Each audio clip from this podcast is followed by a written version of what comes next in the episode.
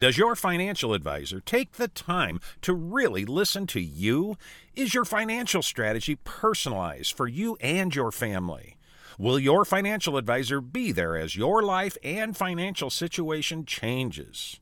When you work with Edward Jones, they focus on what's important to you. You'll work together and use an established process to create a personalized financial strategy backed by the advice, tools, and resources to help you reach your goals. And they'll partner with you to help your strategy stay on track. Visit edwardjones.com or stop by the office of Todd Nash in Coralville, Jeff Rudolph, or Scott McGill in Iowa City, or Travis Whitmore in North Liberty. Edward Jones, Making Sense of Investing, member SIPC.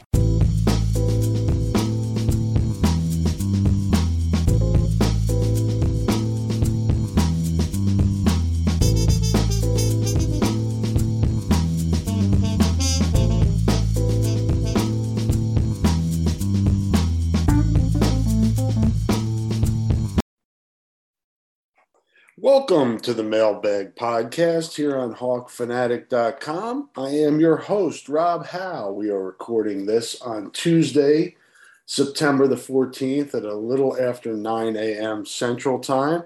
Uh, Post Cyhawk game, uh, one that went very well for the Iowa Hawkeyes. Uh, as I wrote on Saturday, I was wrong on this one. Uh, I thought this was Iowa State's year. Uh, I bought into uh, it being their best team ever. Uh, and Iowa went out there and really just physically um, dominated the Cyclones. So uh, was good to see for Iowa. Now Iowa is up to number five in the country per the AP, number seven in the coaches poll. Um, so uh, also, as I wrote, Iowa um, which was ranked below the two teams it played in the first two weeks, Indiana and Iowa State, um, now will be ranked ahead of the rest of the teams on their schedule if if uh, if the Hawkeyes continue to win, and uh, they should the next two weeks. Kent State this week. Uh, Iowa is over a three touchdown favorite. Uh, Colorado State, uh, I believe, is 0 2, uh, comes in next week. Um, Iowa should be 4 0 heading into the Friday night game at Maryland, and we'll talk more about that one down the road. Um, that is a trap game with uh, Penn State being the next week. Uh, that one is one to keep an eye on, but again, we'll talk more about that um, as we get closer to it.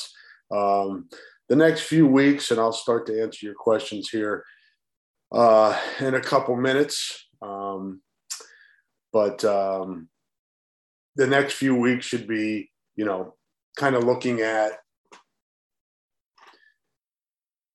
what Iowa needs to do offensively. And, and you guys have a bunch of offensive questions because obviously there really is no question about Iowa's defense and special teams at this point. One of the best return men in Charlie Jones, uh, one of the best punters in Tory Taylor, uh, a good kicker in Caleb Shudak.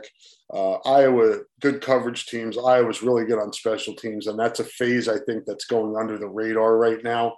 Uh, that combined with how good the defense is really allows the offense to be, you know, average at best the first two weeks, and Iowa win and be the only team, the only program with a pair of wins against top 25s so top 25 teams so far this season. So, um, yeah, you have to kind of keep it in perspective. And I'll ask, answer some of the questions about offense here uh, in the questions you guys have asked. But I'm of the belief that uh, I think people will be feeling much better about the offense after the next two weeks, particularly this week. Kent State's defense is really bad. I think t- they're allowing, you know, roughly four 400 yards, uh, four, 425 something. It's a lot of yards, a lot of points. Allowed 41 to Texas A&M. That game was 10-3 at halftime down at College uh, Station. So that's uh, something to keep an eye on and something we'll talk more about this week in uh,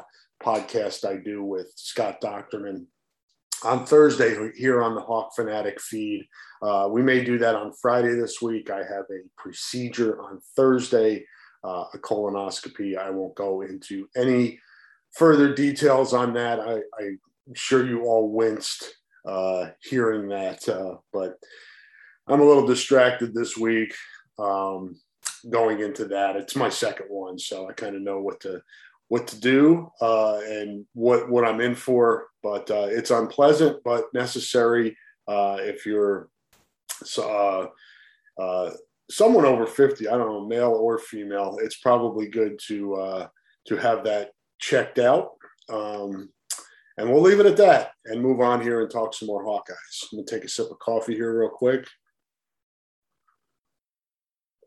Pete Van Elswick at Kinnick Pete asks, How are you, Pete? Good to hear from you.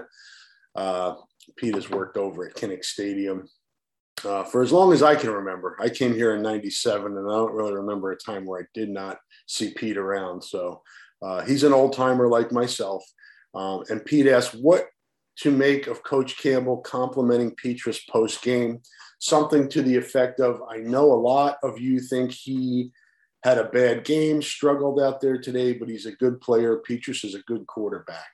I did not hear this, Pete. Um, and um, I did read your question last night and did not have time to go search out the context or just kind of what how that qu- quote came about.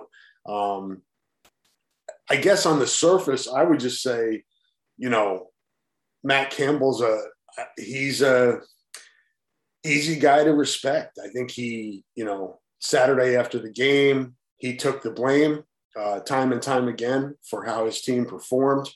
Um, now, he knows, and we all know, that he is not completely to blame for what happened to the Cyclones on Saturday. The players did not execute, um, but maybe the game plan wasn't the right game plan, as he said. Um, and even so, the players still could have executed the game plan that was in and performed better.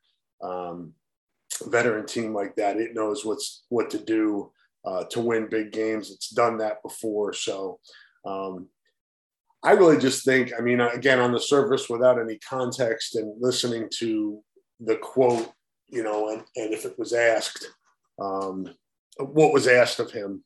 Um, but uh, you know, beauty's in the eye of the beholder. I think if you ask Kirk Ferentz or Brian Ferentz, they're okay with how, um, and Phil Parker for that matter, okay with how Petras performed last week against Iowa State. It was 106 yards, uh, it, but he made. I mean, the throw to Charlie Jones was a great throw. Uh, great catch by Charlie Jones as well, but the ball was in a spot where Jones could catch it and the defender could not um, unless he made a really incredible play. I was shooting photos on that end of the field and uh, really had a good view of it coming in and was impressed with the throw. Petras is, hasn't turned the ball over so far, you know, through two games. And again, somebody will somebody asks about this later about complementary football. Um, but Iowa knows what it needs to do to win. It knows who it is. It knows what the path is. You talk about game plans, it knows the path to victory, whether or not it can execute that, or whether other team has an answer for what I was trying to do. Those are different things, but um, Petras knew he had to take care of the football, uh, even when he got sacked. Um, you know, he didn't try to escape the sacks very much. He pretty much just covered up and made sure he didn't fumble the ball. It was all calculated. It was all um, you know, coached and part of the game plan. Do not turn the ball over. And uh, it worked out. Iowa flipped the field. Great, you know, Tory Taylor, Big Ten co special teams player of the week, helped Iowa. If you go look at the, the field position numbers, it's night and day between Iowa and Iowa State. And that was a big deal. Uh, and eventually Iowa was able to break through, got up 14 to 3, I believe. And uh, Iowa State got it to 14 to 10 at halftime, but he just felt like after maybe midway through the first quarter, Iowa really was playing better football and was the better team.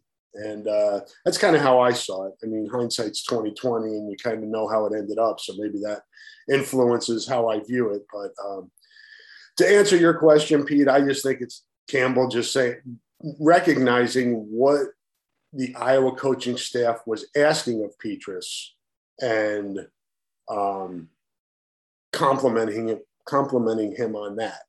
Um, you know that it wasn't Northwestern last year where he threw three picks, and Iowa ends up losing that game, um, even with a really good defense. It was taking care of the football, making plays that were there. Um, and he's had drops too. I, I, I don't want to go too far down the Petras road, road here because I know everybody has their own opinion of the quarterback, but uh, uh, that's kind of where I'm coming from. That on Pete, I, I think that uh, I think Campbell kind of saw what was being asked of Petras.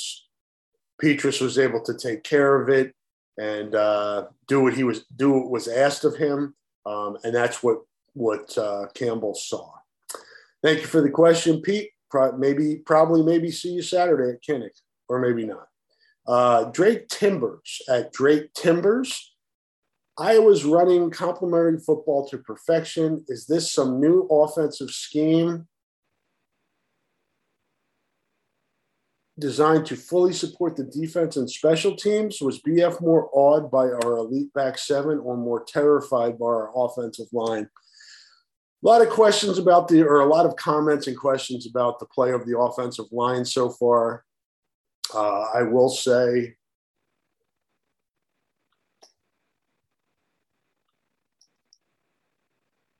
sorry about that. I was hearing my family in the other room. I apologize. Um, so, um, we talked about the complementary football. Um, I don't think it's a new offensive scheme. I think Iowa knew it had some deficiencies on offense. Uh, young offensive line, inexperienced offensive line. You lose Kyler Schott, your second most experienced offensive lineman behind center Tyler Linderbaum. Got two new starting tackles. Uh, you're rotating guys in uh, at different positions. You're trying to find some stability, but tr- against two really good defenses.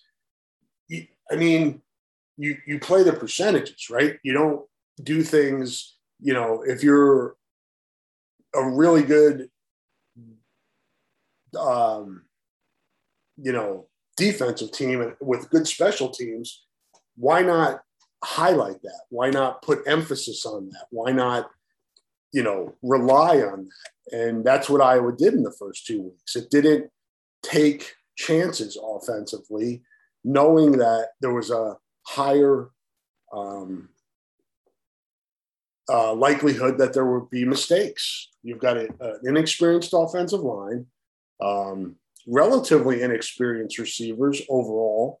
Um, I know Tracy and uh, have had plenty of snaps, and Charlie Jones to some degree, but you know you lost your two starting receivers who were really good in blocking too, particularly Brandon Smith.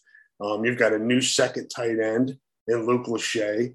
Um, you know, you're trying to do what you can to not make mistakes and not screw it up offensively and get better offensively as the season goes on.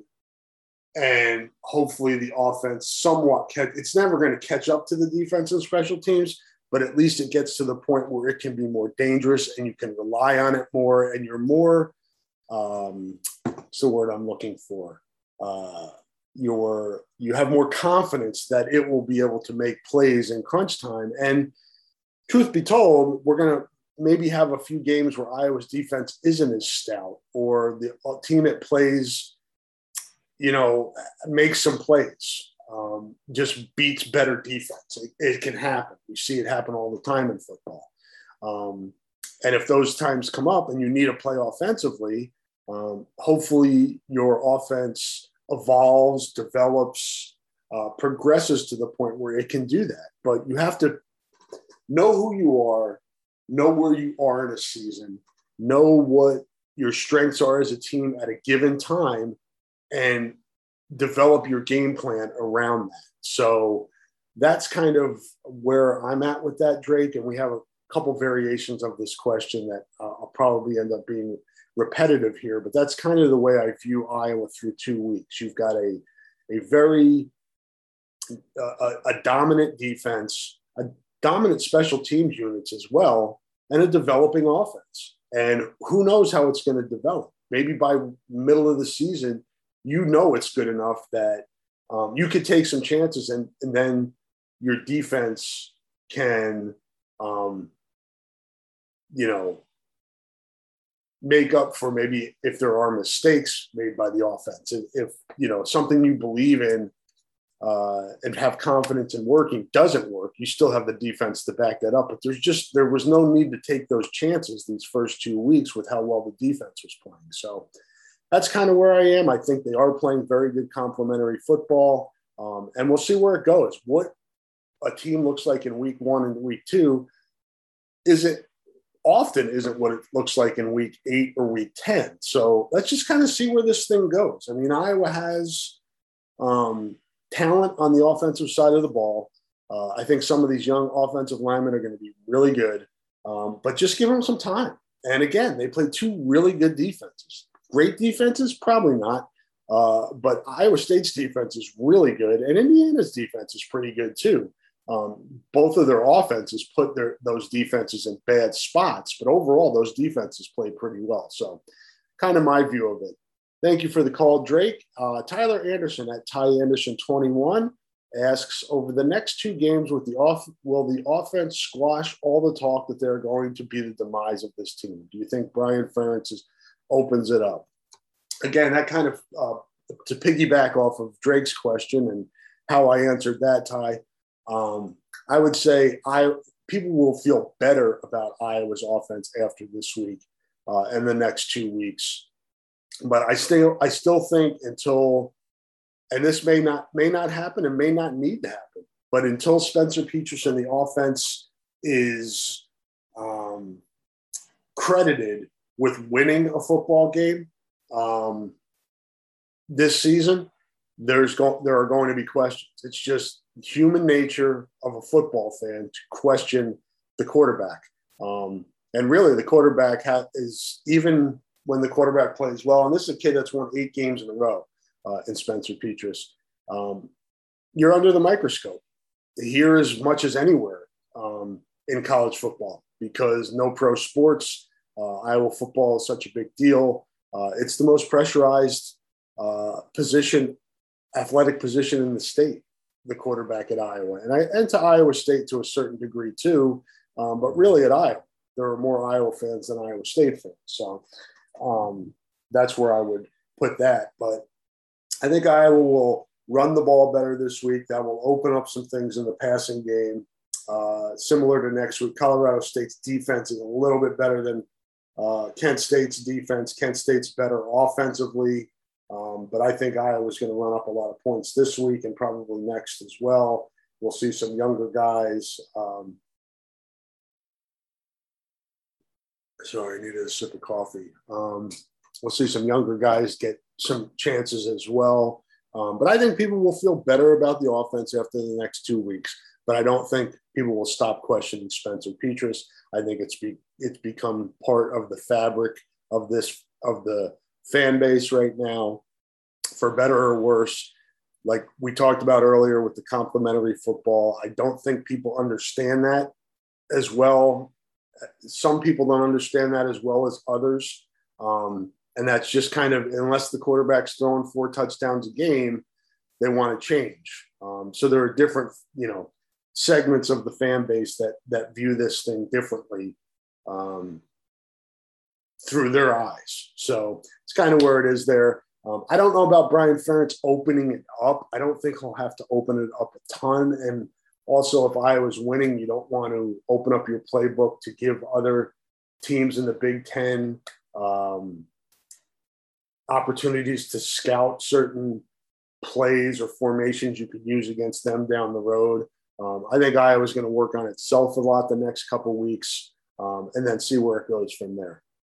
But uh, appreciate that question. Those are heavy on the offense from Drake and Ty, uh, their questions, and I'm sure there'll be more here. Wombat 42 at Wombat had 42 on Twitter. Is the offense's lack of yardage due to a bad offense or due to playing conservative when we have the lead? Personally, I feel it's 70 30 conservative to bad offense. as ISU has a very good D and Indy we're up 14 nothing. KF usually parks the bus, so we don't need too much. Yeah, I kind of touched on that the last two questions, Wombat.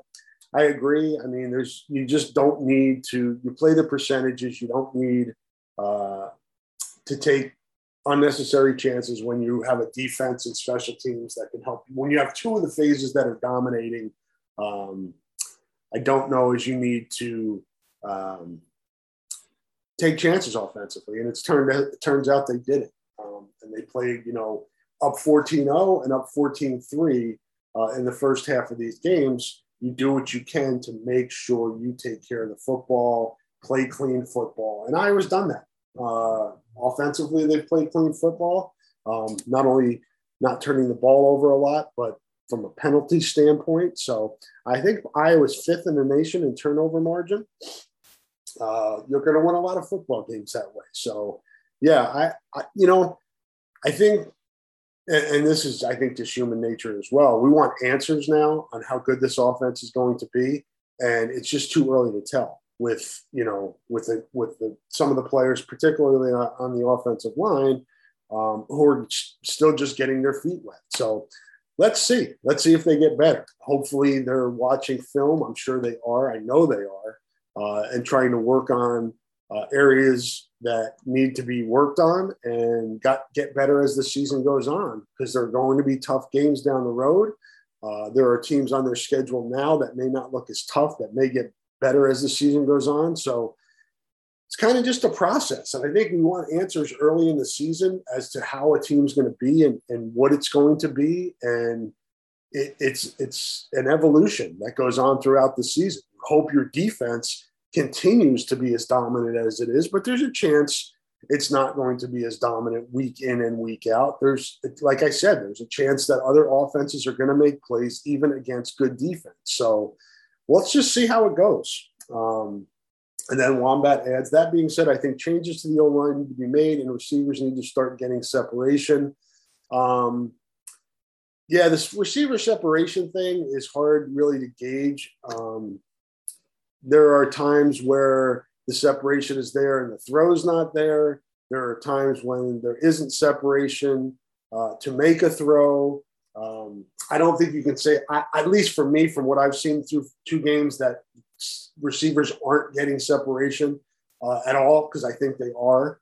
Um, and and offensive line wise, again, they're trying to find their best five. They're trying to work through this during the season, um, you know, and, and trying to figure out what the best five are. So I don't know if you necessarily need to make changes on the offensive line. I think Kyler Schott coming back will certainly help.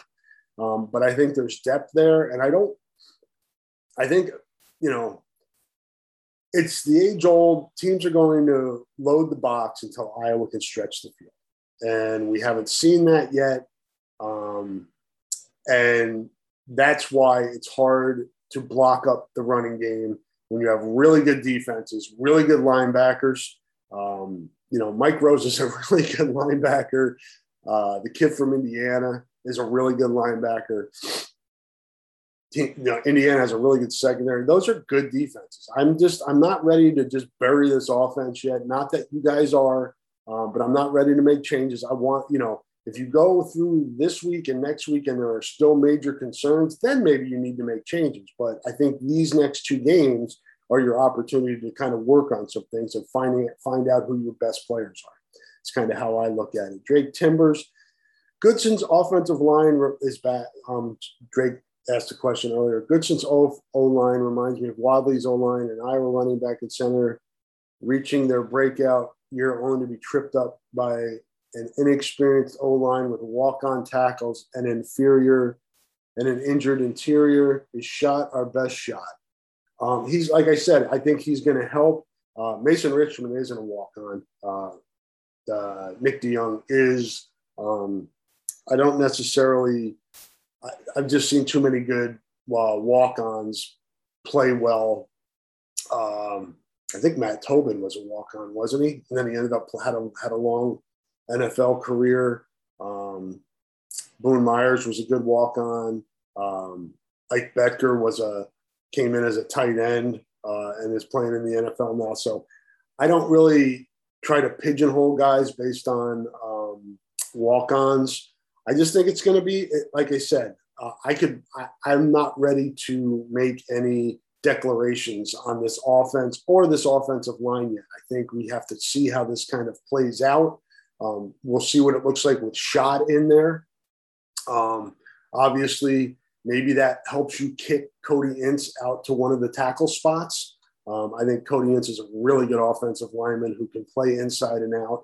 Let's see how they put this puzzle together when Schott comes back, um, because I think uh, I think the I think the pieces are there. It's just putting them together the right way and then getting some chemistry and continuity, uh, and that could take some time. And uh, they're two and zero oh and the fifth ranked team in the country um, with these concerns on offense. So um, that's a good problem to have. We'll kind of see where things go from here. Uh, Wombat had answered Timber's question about Schott coming back.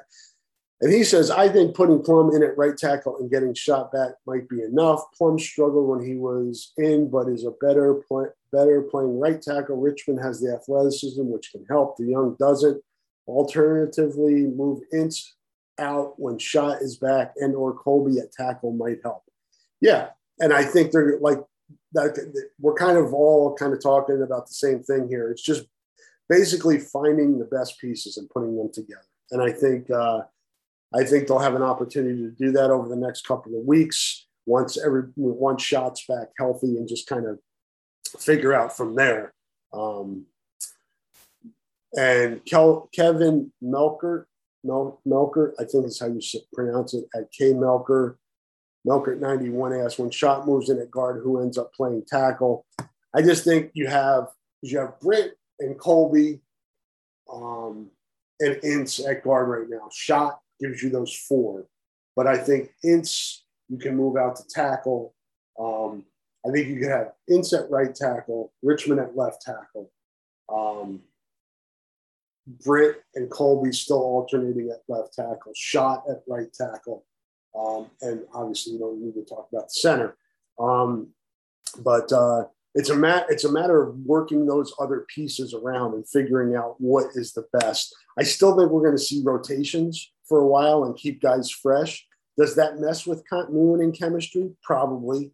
Um, I think, but also um, fatigue factors in as well. If you've got guys that are fresh, maybe they can do a little bit more uh, than guys are that are worn down, particularly these first two weeks when it was very hot. So, um, and then Mel David at Mel David three asked what the hell is wrong with the offensive line. They can't protect the quarterback. They can't open a hole for the running back. This is a number five team in the nation. I don't see it.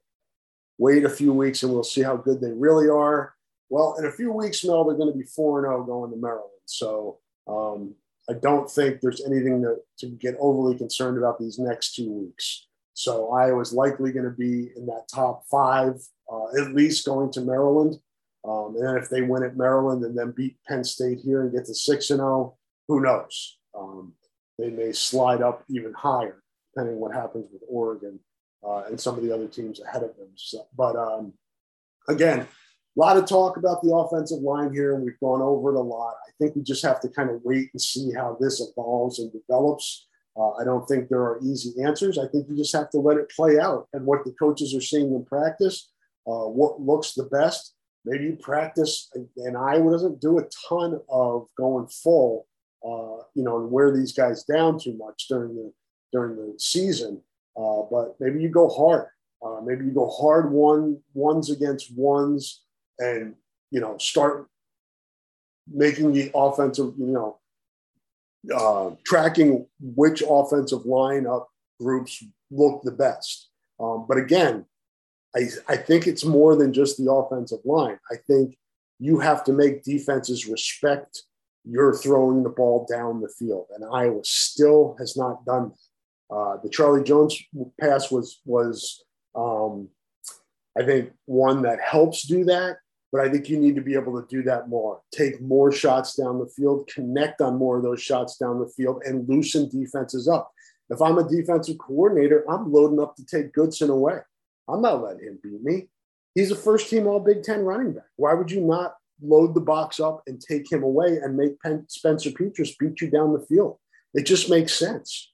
Um, and right now, as uh, I think, uh, who was it? Yeah, Wombat said the receivers need to be get more consistent separation, especially down the field. Run clean routes, do things to get yourself open, um, and that's part of it. And that's part of opening up this offense a little bit, as opposed to just letting teams load the box. And teams are going to continue to do that until you can beat them deep, uh, consistently, not just a shot here or there. So um, that's part of it. And um, you say, well, you run the ball and you open things in the passing game. Well, in this, in Iowa's case, you need to throw the ball down the field to open up the running. That's really, it's, it's as simple as that. Again, you haven't, there hasn't been a need to do that so far because the defense has been so dominant and the special teams have been so dominant that you don't need to take those chances. So it all, we talk about complementary football. This all works in connection with each other. Um, all of the three phases work in connection with each other. You can't just say, you know, Iowa could just start taking chances, chucking the ball down the field, throwing it 50 times a game, opening things wide up, and then put your defense in a position where even it's, you know, what we saw on Saturday, Iowa State's defense is really good. Its offense killed it. Iowa's offense did not kill its defense. That was the difference on Saturday. If you look at it that way, that's what the Iowa coaches are thinking. That's the approach. That's the game plan. Again, you're going to need your offense to at least help out more going forward. Other teams' offenses are going to make plays even against good defenses. As the season goes on, the offense will need to make more plays. But right now, it's done what it's needed to do. And then you can continue to work on it, knowing how good your defense is, and then coming up with a game plan week to week, and then maybe having to adjust during the week and adjust during a game uh, when you need to take a little bit more chances. We don't know.